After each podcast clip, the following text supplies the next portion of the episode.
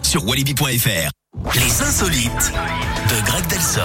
Allez, on parle de quoi, Greg On va en Écosse, Eric, avec Ouais. cette innovation, un restaurant qui ne sert plus d'alcool à ses clients.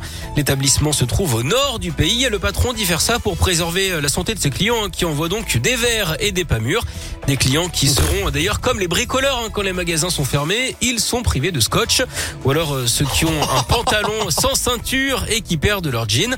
Alors euh, le resto a quand même quelques idées. À la place des liqueurs, il proposera des boissons à base d'herbes et de fleurs garantir un mode de vie plus sain et faire parler de son business. C'est clair, hein, ce patron veut faire d'une bière de coup.